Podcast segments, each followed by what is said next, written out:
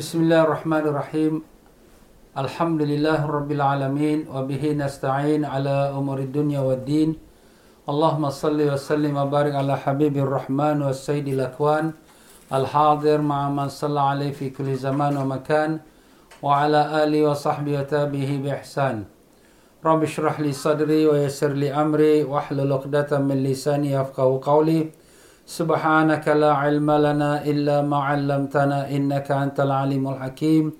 ولا حول ولا قوة إلا بالله العلي العظيم. إلهنا أنت مقصودنا. ورضاك مطلوبنا. أعطنا محبتك ومعرفتك وصلى الله على سيدنا محمد وعلى آله وصحبه وسلم. والحمد لله رب العالمين. مسلمين ومسلمات رحمكم الله. Assalamualaikum warahmatullahi wabarakatuh. Alhamdulillah syukur pada Allah yang telah pertemukan kita pada malam yang penuh rahmat dan barakah iaitu pada malam Jumaat yang di mana kita menyambung pengajian kitab Al-Hikam di Masjid Al-Istighfar Pasir Ris Singapura. Ya tuan-tuan dan puan-puan seperti biasa sebelum kita mulakan pengajian marilah sama-sama kita beristighfar kepada Allah Subhanahu Wa Taala dan berzikir dengan nama-namanya.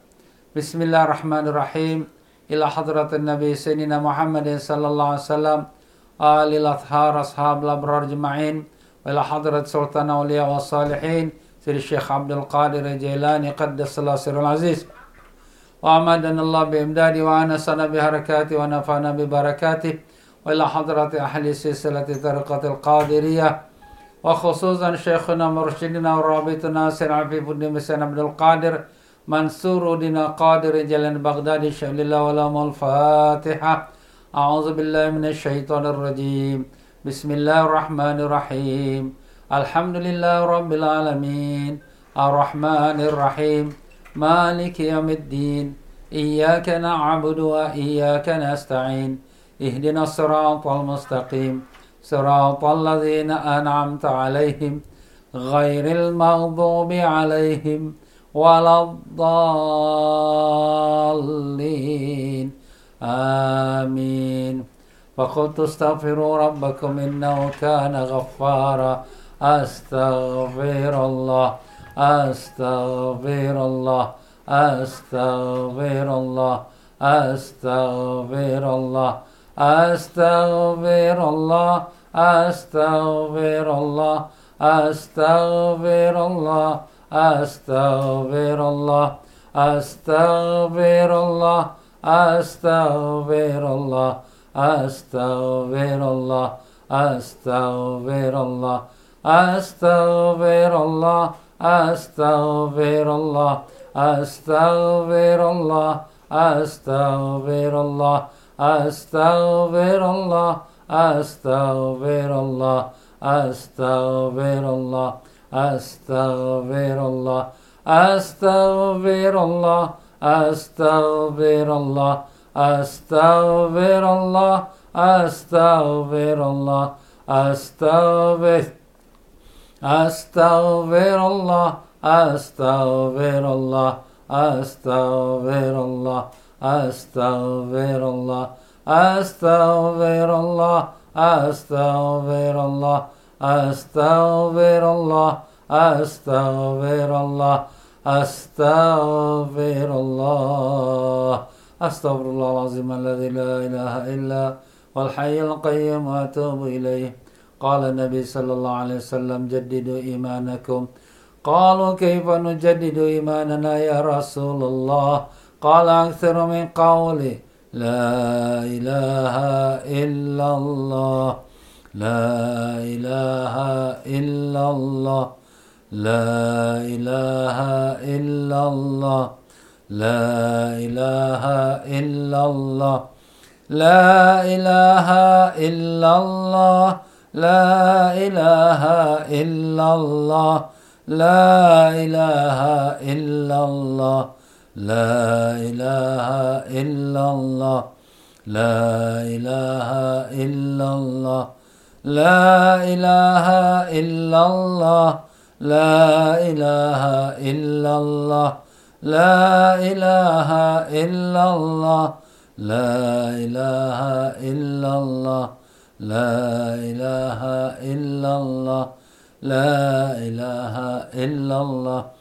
لا إله إلا الله لا إله إلا الله لا إله إلا الله لا إله إلا الله لا إله إلا الله لا إله إلا الله لا إله إلا الله لا إله إلا الله لا إله إلا الله لا إله إلا الله لا إله إلا الله لا إله إلا الله لا إله إلا الله لا إله إلا الله لا إله إلا الله لا إله إلا الله لا إله إلا الله لا إله إلا الله لا إله إلا الله لا إله إلا الله لا إله إلا الله لا إله إلا الله لا إله إلا الله محمد رسول الله صلى الله عليه وسلم من قال بقلبي الله فنصر ومعين في الدرن هو الله. واغفر لنا يا الله. الله الله الله الله. الله الله. الله الله. الله الله. الله الله.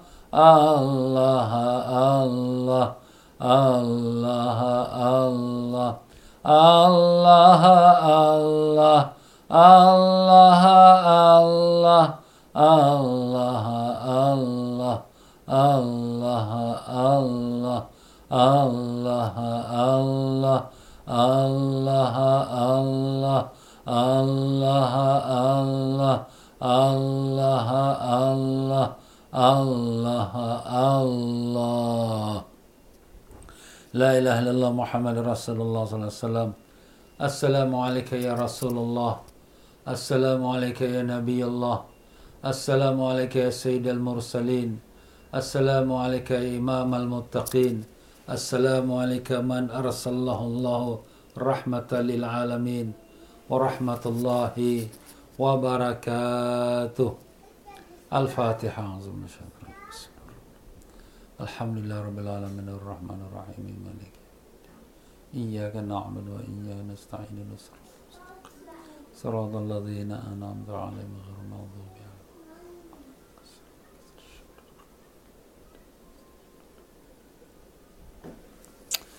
Muslimin dan muslimat rahimakumullah alhamdulillah syukur pada Allah yang dengan limpah kurnia telah diperkenankan kita untuk berada bersama-sama dalam mengikuti pengajian kitab Al-Hikam di mana kita dalam membaca kitab Al-Hikam pada hari Khamis malam Jumaat di Masjid Al-Istighfar ya.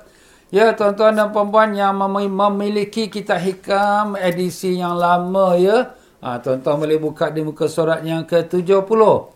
Ia adalah merupakan sambungan daripada kalam hikmah dan tajuk mesti selalu berbaik sangka terhadap Allah Ta'ala. Ya, iaitu kalam hikmah yang ke-49. Ha, tapi kita dah baca kalam hikmah tu dan kita sampai pada penjelasannya di muka surat sebelahnya iaitu muka surat 70 dalam perkataan Jabir radhiyallahu an berkata. Ya para jemaah sekalian, dalam pelajaran kita minggu lepas, kita telah mengatakan Bismillahirrahmanirrahim.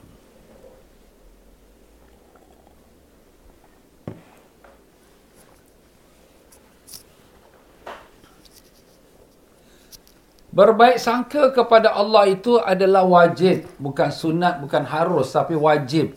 Jadi sebagai seorang yang beriman, wajib dia baik sangka kepada Allah Taala. Kenapa? Kerana memang Allah tu baik. Jadi kalau dia tak baik sangka kepada Allah kerana musibah yang terkena kepada dia, sakit yang terkena pada dia, virus yang terkena pada dia, ya, keterbuang dibuang kerja, dipotong gaji, susah ekonomi dia, ya. Kalau itulah yang yang tertimpa pada diri dia, maka hendaklah dia berbaik sangka pada Allah dengan melihat akan sekalian nikmat-nikmat yang telah lalu. Berapa banyak nikmat Allah yang telah dikurniakan kepada kita. Diberikan kita sehat, diberikan kita rezeki, diberikan kita kesenangan. Seluruh tubuh badan kita pacak indera ini Semuanya daripada kurnian Allah Ta'ala. Jadi kalau semua itu daripada kurnian Allah, dengan hanya sedikit musibah, dengan sedikit kesusahan, kesulitan, kamu dah lupa pada nikmat Allah. Jangan, jangan sampai macam tu. Jadi kalau orang-orang awam, orang-orang yang di mana dia tu punya darjat tu hanyalah orang-orang biasa, mungkin dia nak dapatkan sifat selalu syukur pada Allah tu susah kerana mereka tak tak sebati lagi imannya kepada Allah. Tetapi ingatlah kepada nikmat Allah yang yang telah lalu, yang telah Allah kurniakan selama-lama ini.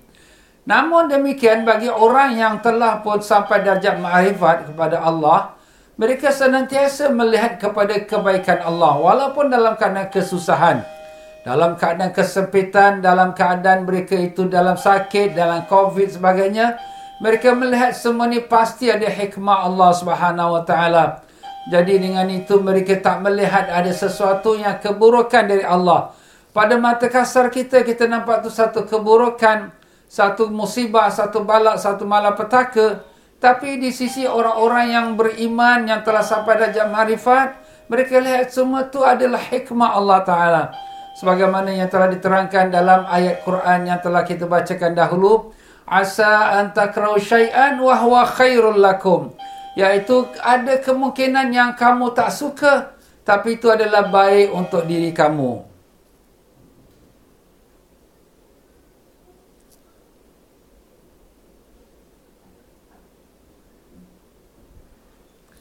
Ha, jadi begitulah dia tuan-tuan dan puan-puan. Dalam hidup ini pasti sekali ada yang senang, yang tak menyenangkan, air pasang, ada air surut ya.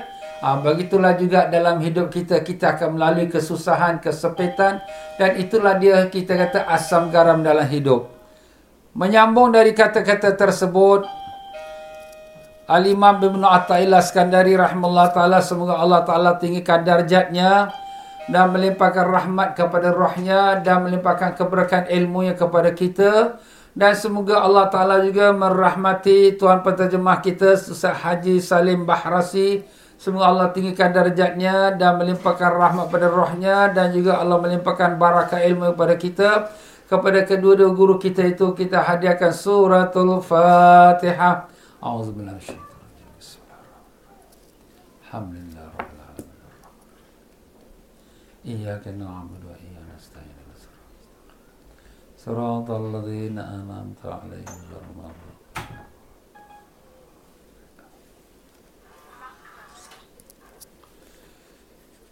Berkata Tuan pengarang kita rahimahullah taala wa nafa'ana Allah bi bikum fid darani amin. Jabir radhiyallahu anhu berkata, bersabda Rasulullah sallallahu alaihi wasallam, siapa yang dapat melakukan husnuzan iaitu baik sangka kepada Allah, sehingga ia tiada mati kecuali tetap dalam husnuzan terhadap Allah maka haruslah berbuat demikian. Harus mana mestilah dia berbuat demikian. Jadi kalau sekiranya kita memang dapat meletakkan dalam hati perasaan kita berbaik sangka kepada Allah maka wajiblah teruskan berbaik sangka kepada Allah. Kalaulah orang yang tak dapat berbaik sangka kepada Allah maka hendaklah dia istighfar minta ampun pada Allah dan hendaklah dia meletakkan jawapan kepada diri dia apakah hikmah-hikmahnya. Umpama kalau kita terkena sesuatu sakit, ah hikmahnya Allah nak ampunkan aku, dosa aku pun banyak. Allah Ta'ala nak insafkan aku, aku ni dah terlalu sangat dah lupa pada dia. Allah Ta'ala nak tinggikan ganjaran pahala padaku. Allah Ta'ala nak stopkan aku daripada lalai. Upama-upama itulah kita letakkan jawapannya kepada diri kita supaya meredakan kita punya rasa kurang senang dengan apa yang berlaku pada diri kita. Kita keluar rumah terpelecok kaki, kita niatkan Allah nak selamatkan aku. Kalau aku semberang jalan mungkin kena langgar agaknya. Dan begitulah kita kalau sekiranya aksiden sikit, kita pun niatkan hati kita. Allah nak selamatkan aku daripada aksiden yang besar, dikenakan sikit aksiden ini. Jadi Allah nak selamatkan aku. Ha, jadi macam itulah. Jadi sentiasa kita meletakkan sangka baik kita kepada Allah. Dan kalau itu boleh dilakukan, wajiblah kita lakukan. Bahkan sampai saat akhir umur kita. Bila kita diambang sakratul maut dan nak meninggal dah. Ya kita pun dalam hati kita rasa bimbang juga kan dosa-dosa kita ni. Nanti mati kita bagaimana dalam kubur kita di akhirat pula. Kita tanamkan husnul zan. Sangka baik kita dengan Allah. Allah maha pengampun. Dia akan ampunkan dosa aku. Allah maha rahmatnya sangat luas. Dia akan rahmatkan aku. Jadi kita tanamkan dalam-dalam hati kita ke keampunan Allah. Kenapa? Dah kita ni dah nak hamba mati dah. Kalau kita nak buat baik pada masa kita nak mati ni, nak buat baik macam mana? Nak bangun pun tak boleh, nak salat pun tak boleh, nak bersedekah pun tak boleh. Jadi dah kita tak ada apa melainkan hanya tinggal hati kita saja. Lidah pun mungkin tak terkata apa-apa, tak tubuh tubuh badan, tangan, kaki dah tak boleh nak berjalan. Tapi hati kita, Ya Allah, aku tahu kau maha pengampun. Aku tahu kau akan ampunkan aku. Aku tahu kau maha pemurah. Kau maha kasih sayang. Kau akan mengampuni dan merahmatiku, Ya Allah. Ha, jadi itulah kita punya husnul zan sangka baik pada Allah saat-saat terakhir kita nak kembali kepada Allah. Kalau sekiranya waktu kita sihat-sihat walafiat ini husnul zan sangka pada Allah, Allah ampunkan aku, Allah rahmatkan aku pun memang bagus bahkan memang wajib. Tapi dalam masa sama juga kita pun bimbang akan azab Allah, kemurkan Allah supaya apa? Supaya kita juga mengerjakan taat dan menjauhkan daripada maksiat. Kalau hanya kita baik sangka dengan kita kata Allah maha pengampun, maha penyayang, aku ini dosa pun tak apa, dosa aku banyak pun tak, tak apa, nanti Tuhan ampunkan. Tapi dalam masa kita sehat, itu adalah merupakan satu kesilapan. Kenapa? Kerana nanti ia akan bawa kepada orang tu meringan-ringankan hukum Allah. Tak apa, Allah maha pengampun, tak apa, Allah maha belas kasihan. Tapi, kalaulah sekiranya kita dalam ambang sakratul maut, memang kita wajib 100% meletakkan perasaan husnuzan sangka baik dengan Allah akan pengampunan Allah dan rahmat dan belas kasihannya. Ha, jadi begitulah di tuan-tuan dan puan-puan ya. Kemudian membacakan ayat iaitu Syekh Jabir radhiyallahu anhu sahabat Nabi pun membacakan ayat وَذَلِكُمْ ظَنُّكُمُ الَّذِي ظَنَنْتُمْ بِرَبِّكُمْ مَرْدَاكُمْ Dan itulah jahat sangkamu kepada Tuhanmu Itulah yang membinasakan kamu. Ha, jadi macam mana kita jahat sangka buruk pada Allah, itulah akan membinasakan kita. Apa sangka buruk pada Allah? Ini Allah celakakan aku ni, ini COVID ni Allah Ta'ala susahkan kita je lah. Ini bisnes pun dah jatuh, dah tak ada lagi meniaga gini. Memang betul celaka lah. Ha, kalau begitulah kamu sangka kepada Allah, Itulah dia daripada kerana perbuatan kamu itulah yang melaku, yang berlaku kecelakaan itu. Eh ustaz macam mana pula? Ha, sebab itulah di sini tuan-tuan dan puan-puan apabila turun sesuatu musibah, balak bencana atau sesuatu kesusahan, kesulitan yang berlaku pada diri kita, ia terbagi kepada tiga. Bagaimana reaksi seseorang itu, itulah dia bahagian dia. Seorang alim ditanya, bagaimanakah pandangan kau dengan turunnya musibah balak ni. Maka dia berkata, kalaulah sekira orang itu menganggap tu sebagai balak, memang tu balak untuk dia. Balak lah. Ha, ni susah lah, ni balak, ni musibah lah, ni betul yang menyusahkan kita. Ah, memang balak. Memang menyusahkan kamu. Tapi kalau orang itu memandang itu adalah satu rahmat Allah, nak ingatkan aku, aku ni pun dah lalai banyak, nak, ing, nak ingatkan aku balik hari balik itu dah nak dekat dah. Maka itu menjadi satu peringatan bagi diri dia. Ha, itu baiklah untuk dia. Ha, jadi dapat pahala. Dan kalau sekiranya seorang yang arif, yang ma'rifat pada Allah, dia tak memandang satu pun susah daripada Allah. Kenapa? Sebab dikenal Allah. Allah Ar-Rahman, Ar-Rahim. Yang maha pengasih lagi maha penyayang. Apa saja yang zahir, yang timbul, yang ditakdirkan Allah adalah daripada sifat Ar-Rahman, Ar-Rahim. Yang maha pengasih lagi maha penyayang. Jadi maknanya Allah tidak akan menganiaya kita. Apa yang Allah jadikan adalah baik untuk kita. Habis ustaz ni COVID ni, ni masalah ni. Ya, itu adalah baik untuk kita. Eh, macam mana pula baik untuk kita? Kerana Allah Ta'ala nak angkat darjat kita, nak cucikan dosa-dosa kita. Jadi apabila orang yang makrifat ni, dia tak pandang tu sebagai susah, sebagai musibah, tapi dia sebagai nikmat Allah, Masya Allah. Luar biasa. Ha, itu terbagi pada masing-masing mengikut apa dia punya Respon dia. Bagaimana respon kamu, itulah dia sebenarnya. Jadi kalau kamu buruk sangka pada Allah, itulah memang balak untuk kamu. Ha, jadi kita orang beriman, kita wajib baik sangka pada Allah. Allah Ta'ala tu maha baik. Allah Ta'ala sayang kita. Dia datangkan COVID ni supaya nak stopkan kita pada dosa-dosa kita. Pada kelalaian kita dah terlalu banyak dah dosa-dosa kita ni. Kita pun dah terlalu lajak dah dengan dunia, dunia, dunia. Nak balik akhirat kita dah lupa dah. Ha, jadi Allah ingatkan kita. Mati dah dekat dah. Kalau kena COVID ni mati bila-bila masa. Tak kira tu, tak kira muda. Ha, jadi dengan itu kita pun berhati-hati.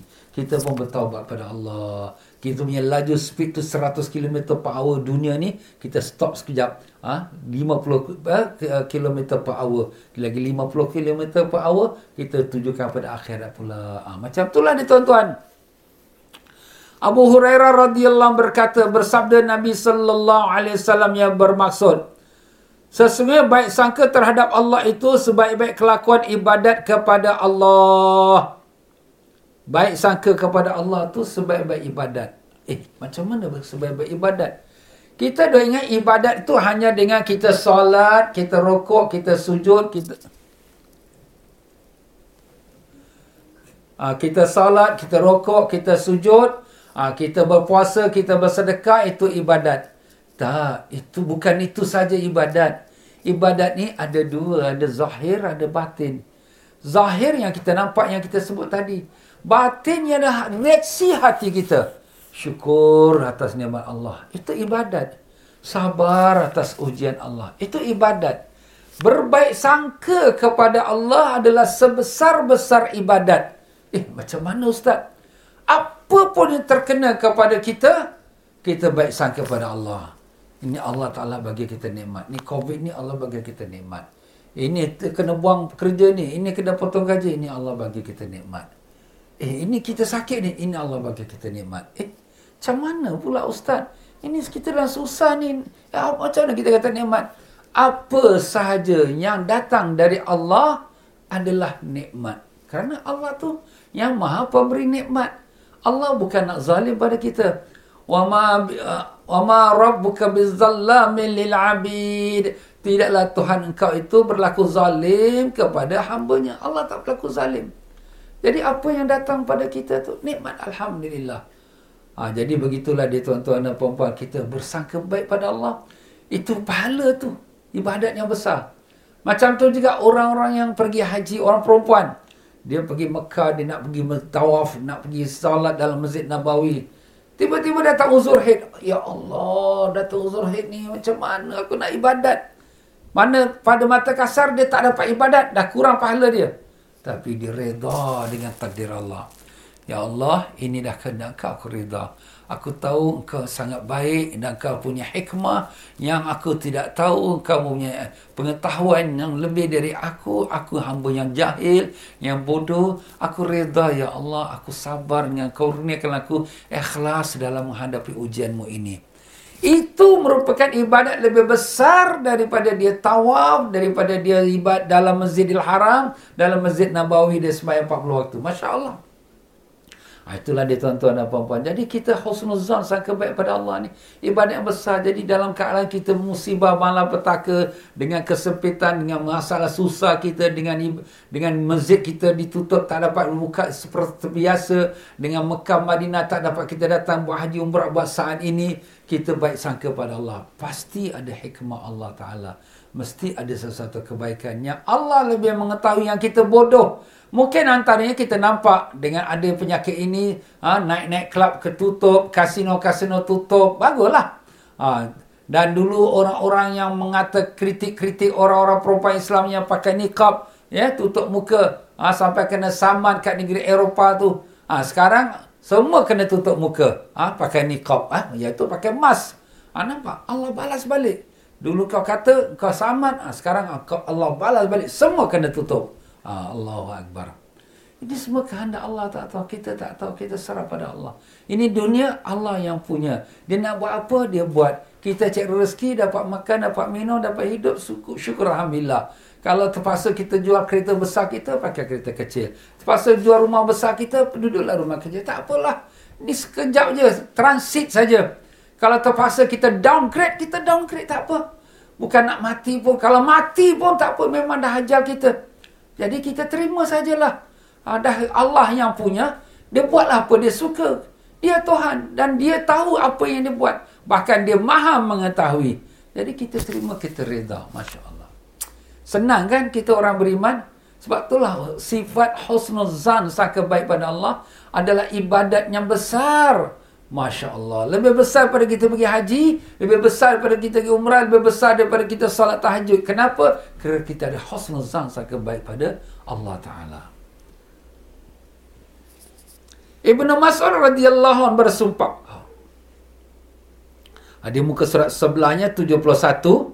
Ibn Mas'ud radhiyallahu anhu bersumpah. Demi Allah, tiada seorang yang baik sangka terhadap Allah Melainkan pasti Allah akan memberikan kepadanya apa yang dia sangka. Sebab kebaikan itu semuanya di tangan Allah. Maka apabila Allah telah memberi husnul zan, berarti Allah akan memberi apa yang disangkanya itu. Maka Allah yang memberi husnul zan, berarti akan melaksanakannya. Nah, kita yang dapat husnul zan, sangka baik pada Allah. Ini pun kurnian Allah. Apakah kita, oh, aku nak husnuzan pada Allah? Tak. Tak mungkin boleh berlaku demikian, melainkan dengan izin Allah. Sekarang kita dengarkan kuliah. Kita dapat masuk akal kita dan masuk hati kita. Terkena sesuatu musibah, sesuatu malapetaka, penyakit, kesusahan. Ingat balik apa yang Ustaz dah ajar Ini pasti ada hikmah Allah kita pun letak husnuzan dalam hati. Itu pun datang daripada Allah. Kerana kerana Allah ingatkan kau. Allah yang gerakkan hati kau supaya rasa husnuzan kepada Allah. Jadi apabila orang tu husnuzan pada Allah, sebenarnya memang Allah letakkan dia dan Allah nak berikan dia sesuatu kebaikan yang lebih baik lagi. Eh ustaz, macam mana pula? Dia dah kena susah, dia husnuzan pada Allah. Ah, itulah petanda Allah nak berikan dia lebih baik. Lebih baik yang Allah akan beri itu tak mestinya depan mata kita kat dunia. Kalau depan mata kat dunia, Alhamdulillah tak apa. Tapi lebih baik lagi kalau Allah berikan kita di akhirat. Kerana yang Allah berikan depan mata kita kat dunia, hanya sekejap saja. Kita pun baik sangka pada Allah dengan musibah konflik ni, dengan keadaan kita terhad perjalanan kita, bisnes kita, pekerjaan kita kena potong, kena potong gaji, kena buang kerja, ekonomi kita pun mengucup kita pun sangka baik pasti ada hikmah Allah Allah nak berikan kita lebih baik tiba-tiba perniagaan kita pun mula berkembang tiba-tiba ekonomi pun balik pada asal kemudian ekonomi kita lagi meningkat tengok Allah Ta'ala kabulkan Nabi Husnuzan sangka baik daripada Allah Allah Ta'ala kabulkan tapi tak semestinya di dunia kalau di dunia pun kita dapat Alhamdulillah. Tapi Ustaz, saya dah baik sangka pada Allah. Nak saya ni sakit. Tapi saya sangka baik dengan Allah. Allah Ta'ala akan bagikan kesembuhan dan kebaikan yang disimpankan untuk saya. Tapi sampai sekarang saya sakit. Tak apalah. Sampai mati pun tak apa kalau kamu sakit. Kenapa? Karena Allah simpankan ke akhir tu lebih lagi besar daripada dunia. Kalau kat dunia kamu sembuh sakit. Alhamdulillah. Tapi berapa lama kamu nak dapat nikmat sembuh sakit? lagi 10 tahun hidup, lagi 20 tahun hidup, entah mungkin lagi 20 hari kita mati. Allahu alam. Tetapi apabila kita kalau disimpan ke akhirat, Allahu akbar, Allahu akbar. Allah berikan kita mahligai hadiah yang luar biasa, yang kekal abadi selama-lamanya. Masya-Allah. Kamu nak dapat kenikmatan yang Allah Taala berikan ke dunia sekejap ataupun kenikmatan yang Allah nak simpankan di akhiratnya selama-lamanya. Ustaz, lagi lama lah selama-lamanya kita nak. Ya, itulah dia. Jadi sabarlah. Jadi bila kita sabar, Ustaz, kita dapat kurnian Allah. Apakah ini sudah pahala kita dah habis kepada uh, diri akhirat tak ada lagi? Ah, itu terpulang pada diri kita. Kalau kita rasa, Alhamdulillah, berkat aku sabar ni, aku husnuzan tengok Allah balaskan aku dapat, aku yang kena naik balik. Kalau itu perasaan kau, sampai situ saja habislah. Dah tak ada lagi kat dunia. Eh, kat akhirat tak ada lagi. Tapi kalau kita kata Alhamdulillah, syukurlah pada Allah, kurnianmu ya Allah, aku aku punya amal tak ada seberapa pun, walaupun aku sabar tapi sabar aku tak seberapa pun. Bahkan aku banyak lagi kekurangan, banyak lagi aku yang dosa. Tapi kurnian kau yang beri pada aku, ya Allah janganlah kurnia ini menjadikan aku tak ada balasan daripada nikmatmu di akhirat kelak ya Allah. Ha, itu kita kena awas hati kita. Sebab tu Sayyidina Umar radhiyallahu anhu waktu dia menjadi khalifah, bala tentera Islam sudah sampai ke negeri Parsi. Dah menawan negara-negara Parsi itu jatuh di tangan orang Islam. Dan dengan itu Panglima Islam yang menghantarkan sekalian harta-harta daripada negeri Parsi dihangkatkan di atas unta hantar ke Madinah. Dan unta pertama dah sampai ke Madinah, unta yang terakhir masih lagi belum habis keluar daripada kota Parsi sana. Masya Allah. Sepanjang-panjang semenanjung negeri Arab tu, semuanya unta-unta yang membawa khazanah di negeri Parsi. Sahabat-sahabat yang di kota Madinah gembira. Oh, Masya Allah, Masya Allah. Alhamdulillah, Alhamdulillah. Tapi Sayyidina Umar merasa sedih. Dia kata, Ya Allah, janganlah ini menjadi balasanmu untuk kami dengan jihad kami di dunia, Ya Allah. Tak mau, tak mau ini jadi balasannya. Eh, tak mau rezeki ke? Bukan tak mau rezeki, tak mau jadi ini jadi balasan. Kenapa? Kalau ini balasan jihad kamu fi sabilillah di dunia, dah akhirat tak ada lagi. Ha, jadi Sayyidina Umar dia bukan pandang kat dunia, dia pandang akhirat, dia pandang jauh. Ha, kita pandang dekat je. Oh ni COVID ni kita dah sabar banyak dah. Kita dah banyak doa. Alhamdulillah sekarang sudah keselesai COVID. Ha, sekarang kita dah dapat rezeki kita balik. Oh Alhamdulillah Tuhan kurniakan aku dengan aku punya sabar ni. Jangan. Jangan jangan kita ingat macam tu. Macam tu juga kalau kita beramal lah ya. Ha, ni berkat aku beramal, berkat aku tahajud. Ni aku doa-doa ni semua. Oh tu aku bisnes maju. Kalau itulah kamu ingat, maka itulah saja kamu yang bahagian di dunia ni dengan amalan kamu. Eh Ustaz macam mana? Itulah dia. Amalan kita ni bukan kerana nakkan rezeki. Amalan kita ni bukan pasal kita nak dapatkan sesuatu di dunia. Amalan kita nak dapat keridhaan Allah. Apa kita kata? Ilahi anta maksudi wa ridhaka matlubi. Ya Tuhanku, engkau lah yang aku maksudkan. Keridhaanmu lah yang aku tuntut. Yang kita tuntut keridhaan Allah. Nah, dunia ni apa yang Allah bagi? Alhamdulillah lah. Bukan kerana baik yang aku, bukan kerana aku ibadat, tapi kerana kurnian Allah, rahmat Allah. Ha. Tapi ibadat aku, amalan aku kerana mencari keridhaan Allah. Itu saja. Ha, itulah kita betulkan niat kita, tuan-tuan dan puan-puan. Ya. Ha, jadi sebab itulah di sini, orang yang dapat husnul zan, ini pun adalah merupakan kurnian Allah. Jadi bila dia dikurniakan Allah sifat husnul zan, sangka baik pada Allah, Maknanya memang Allah nak beri dia sesuatu. Yang lebih baik lagi apa yang dia tertimpa di dunia ini. Jadi kita tuan-tuan dan puan-puan. Kita orang beriman. Alhamdulillah. Kita menghadapi apa juga keadaan. Dengan kita reda dan kita sabar. Dan kita syukur pada Allah Ta'ala. Sebab itulah dalam hadis Nabi kata. Ajaban li amril mu'min. Falaysa li ahadin illa lil mu'min sangat pelik urusan orang mukmin. Tak ada siapa yang dapatkan perkara ini melainkan orang mukmin. Idza asabathu dharra sabara wa kana khairallah. Kalau dia kena susah dia sabar dapat pahala. Wa idza asabathu sarra syakara wa kana khairallah. Kalau dia dapat kesenangan dia syukur itu pahala untuk dia. Masya-Allah. Kiri kanan dapat pahala sebab hati dia. Ha, bukan pada semayangnya banyak. Memang semayang tu bagus. Bukan pasal dia sedekah. Memang sedekah tu bagus. Tapi hati dia. Hati dia sentiasa syukur, sabar, reda dengan apa saja yang ketentuan Allah. Ha, itulah kita tuan-tuan. Jadi jangan susah hati, jangan kita bimbang. Kita bukan lagi final di dunia ini. Kita ada kita punya perlombaan. Kita punya last line kita ialah akhirat. Dunia bukan last line kita. Orang lumba lari. Di saat dia permulaan lumba lari dia ke depan. Apakah dia sudah menang? Dia dah johan? Belum. Yang kat belakang tu masih terkial-kial. Apakah dia dia kalah? Belum. Bila dikira dia dia menang atau kalah? Bila dia sampai di finishing line. Bila finishing line, tiba-tiba yang kat depan tu dah penat. Yang kat belakang ni pula potong dia. Yang belakang ni pula sampai finishing line. Dia well, line yang penghabisan. Dan dia lah yang menang. Itulah ibarat dunia kita tuan-tuan. Hari ini orang yang maju, yang kaya, yang hebat, yang ternama. Biarlah. Kemana dia nak pergi? Tak habis lagi. Perlombaan belum selesai lagi. Kita ustaz, kita orang Islam ni tertinggal lah kat belakang kita. Kita bukan duduk dunia semata-mata. Kita ada rumah ke akhirat. Orang ada dua rumah sama satu rumah. Takkan sama. Orang satu rumah ni dia habis-habiskan semua satu rumah ni. Dan siapkan perabotnya, rezeki dia, ha, dia punya waringnya, semua habiskan satu rumah ni. Tapi orang ada dua rumah, sikit kat sini, sikit kat sana. Jadi kalau sekiranya kita ada dua rumah, kita ada rumah dunia, rumah akhirat. Tapi rumah akhiratnya lebih kekal, yang lebih lama. Bahkan yang kekal selama-lamanya.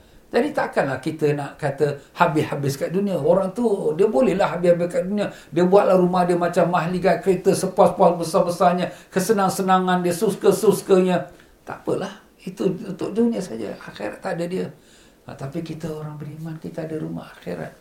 Itulah yang kita semua tahu. Kita beriman pada hari akhirat. Kan kita rukun iman ada enam perkara. Dan beriman pada hari akhirat. Ha, itu kita beriman. Bahawa kita semua akan balik rumah akhirat. Allahumma ya Allah selamatkanlah hari kembali kami padamu. Dan jadikanlah kembali kami, kami kepadamu lebih baik dari apa yang kami ada sekarang ini ya Allah. Dengan berkat syafaat Nabi Rasulullah SAW. Amin ya Rabbal Alamin. Abu Sa'id Al-Khudri radhiyallahu berkata, Rasulullah sallallahu alaihi wasallam menziarahi orang sakit. Maka Rasulullah sallallahu alaihi wasallam bertanya kepada orang yang sakit itu, "Bagaimanakah sangkamu terhadap Tuhanmu?" Ha, Nabi ziarah orang sakit, sahabat, macam mana hati engkau, perasaan kau terhadap Allah? Jawabnya, "Ya Rasulullah, husnuzan." Sangka baik. Sangka baik sakit ini ada hikmahnya. Sangka baik Allah Ta'ala nak berikan lebih baik dari apa yang aku hadapi sekarang ini. Sangka baik Allah nak ampunkan dosa aku. Sangka baik Allah Ta'ala nak ingatkan aku. Sangka baik Allah nak angkatkan darajatku. Sangka baik Allah Ta'ala nak selamatkan aku lebih musibah yang lebih besar dengan diberikan sedikit dari sakit ini. Sangka baik. Bermacam-macam boleh kita sangka baik untuk kita berikan jawapan pada hati kita yang merungut, yang menggerutu, yang tak senang dengan apa yang tertimpa pada diri kita. Macam itulah juga sekarang kita dalam COVID ni. Sangka baiklah kita kepada Allah Ta'ala. Maka bersabda Nabi Sallallahu Alaihi Wasallam, sangkalah sesukamu kepada Allah, maka Allah selalu akan memberi apa yang disangka oleh orang mukmin. Apa yang kita sangka pada Allah, itu yang Allah akan beri pada kita. Sebab tu dalam hadis kursi Allah Ta'ala berfirman, Ana inda zanni abdi bi. Aku di sisi sangkan hambaku padaku. Jadi macam mana kita sangka pada Allah? Macam tu Allah akan beri pada kita. Kita sangka Allah turunkan musibah. Balak, bencana, malapetaka. Susahlah ni. Matilah kita. Ah, itulah yang kau akan dapat. Sebab itu yang kau sangka. Tapi kalau kita sangka Allah Ta'ala akan beri kebaikan. Ini hikmah Allah Ta'ala. Allah maha pengasih. Allah nak selamatkan kita yang lebih besar lagi musibah. Allah SWT nak berikan kita ganjaran yang lebih tinggi lagi. Allah nak ampunkan kita. Nak ingatkan. Ah, itulah yang kita akan dapat. Macam mana kita sangka pada Allah macam tu. Ha, sebab itulah di dalam akhir umur kita. Yang telah kita sebutkan tadi. Wajib kita sangka baik pada Allah. Dah kita dah seambang sakratul maut. Dah nak mati dah. Tak boleh buat apa-apa lagi. Jadi nak buat apa kita nak sangka buruk pada Allah. Nanti Allah azab aku dalam neraka. Nanti Allah Ta'ala capak aku dengan ke malapetaka. Nanti kubur aku, nanti aku dalam kesempitan. Macam, nak buat apa sangka buruk pada Allah? Kita dah hambang sakatul maut. Nak buat ibadat pun dah tak boleh lagi dah. Jadi kita letakkan 100% sangka baik. Allah akan ampunkan aku. Maka Allah ampunkan kita. Allah akan selamatkan aku dalam kubur aku. Allah akan lepaskan aku daripada azab kubur. Ini dah terbayang-bayang dah. Azab kubur lah, sempit kubur lah. Nanti ular lah, kelejengking. Kita letak sangka baik. Allah maha pengampun. Walaupun dosa aku setinggi gunung, setinggi langit pun Allah boleh ampunkan aku. Kerana dia maha pengampun. Dan dia suka mengampuni hambanya. Dan aku tahu Allah Ta'ala tu sayang pada hamba dia. Walaupun dosa aku banyak pun, dia boleh ampunkan walau setinggi langit dosa aku. Jadi kita letakkan sangka baik. Dan itulah yang akan Allah Ta'ala berikan kepada kita. Allahumma ya Allah ya Tuhan kami. Bantulah kami di amal sakratul maut ya Allah. Kalau sudah sampai waktu saat kami nak meninggal dunia kurniakanlah kami dapat sujud padamu dalam keadaan kami pada pagi Ramadan hari bulan Jumaat daripada bulan Ramadan pada hari Jumaat yang mulia. Dalam keadaan kami sujud padamu atau mati syahid di jalanmu. Dan jadikanlah kalimat terakhir kami kalimah la ilaha illallah Muhammadur Rasulullah sallallahu alaihi wasallam. Ya Allah Selamatkanlah kami daripada godaan syaitan di ambang sakratul maut ya Allah. Janganlah kau biarkan syaitan-syaitan menggoda kami. Jangan sampai tergelincir iman kami ya Allah. Kami bimbang, kami khawatir bagaimana saat akhir umur kami. Izinkanlah kami ya Allah didatangi oleh Rasulullah sallallahu alaihi wasallam untuk menyambut roh kami berpisah dari jasad kami. Ketika kau mencabut roh kami ya Allah, izinkanlah supaya roh kami dicabut seperti rambutnya ditarik dari tepung dan janganlah kau menarik roh kami seperti kain buruk yang ditarik daripada dahan yang berduri ya Allah. Ya Allah, ya Tuhan kami, kami mohon padamu apabila roh kami berpisah dari jasad kami, maka ia dibawa dan berhimpunkan dengan segala arwah yang solehin daripada hamba-hamba yang kau redai. Dan ketika mayat kami dimasukkan dalam lubang kubur kami, izinkanlah Rasulullah wasallam menyambut mayat kami ya Allah. Luaskanlah kubur kami seluas mata memandang. Masukkanlah bawah syurga dalam kubur kami. Jadikanlah kubur kami satu taman dari taman syurga. Janganlah kau azab kami dalam kubur kami. Janganlah kau lepaskan ular-ular yang berbisa dalam kubur kami. Kami tahu amalan kami tak dapat selamatkan kami, Ya Allah. Yang hanya dapat selamatkan kami ialah rahmatmu dan belas kasihanmu dengan berkat syafaat Nabi kami Rasulullah Sallallahu Alaihi Wasallam. Ya Allah, Ya Tuhan kami, bangkitkanlah kami Ya Allah Qiyamah bersama para Nabi dan Siddiqin, syuhada dan salihin. Izinkanlah kami berdiri bersama-sama ibu ayah kami, datuk nenek kami, anak cucu kami, suami isteri kami bersama-sama di bawah panji-panji Nabi kami Rasulullah sallallahu alaihi wasallam mendapat lindungan bayangan arasmu dan kurniakanlah kami semua dapat minum air telaga Kautsar dari tangan Nabi kami Rasulullah sallallahu alaihi wasallam.